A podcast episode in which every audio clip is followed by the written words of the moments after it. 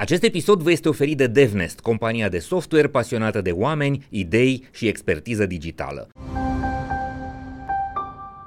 Acest episod vă este prezentat de MedLife, furnizorul național de sănătate al României.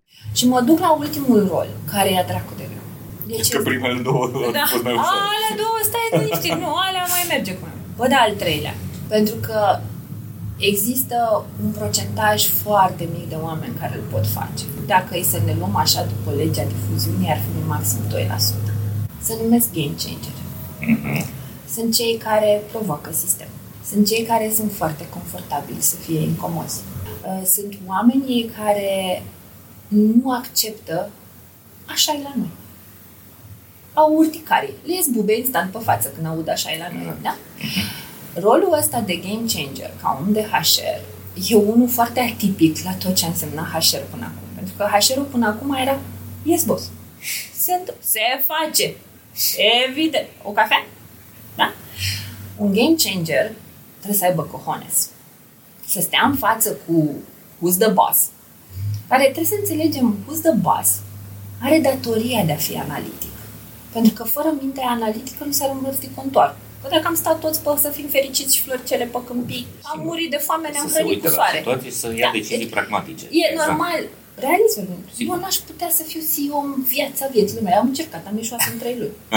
nu pot, pentru că eu sunt foarte driven de conexiunea cu oamenii, de emoțional. Da, ideal. Idealul idealului e să fie toată lumea ca uh, Ștefan de la Autonom, parcă Ștefan sau... Marius Ștefan, da. Așa care are și jumătate de minte analitică și jumătate de minte emoțională. Deci este combinația perfectă. Clonați-l!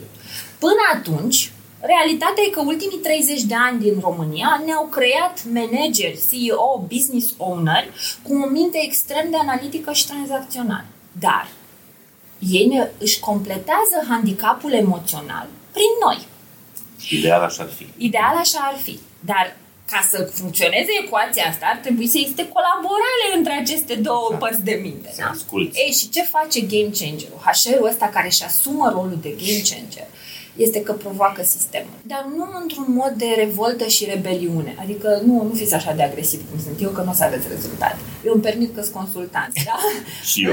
Așa. În organizații, când te duci, ca, ca și game changer, um, provoci gândirea, provoci mindset-ul dar și ne spunea ieri în conferință tipă că a vrut uh, să angajeze oameni 40 plus, dar a primit de sus clar, fără 40 plus.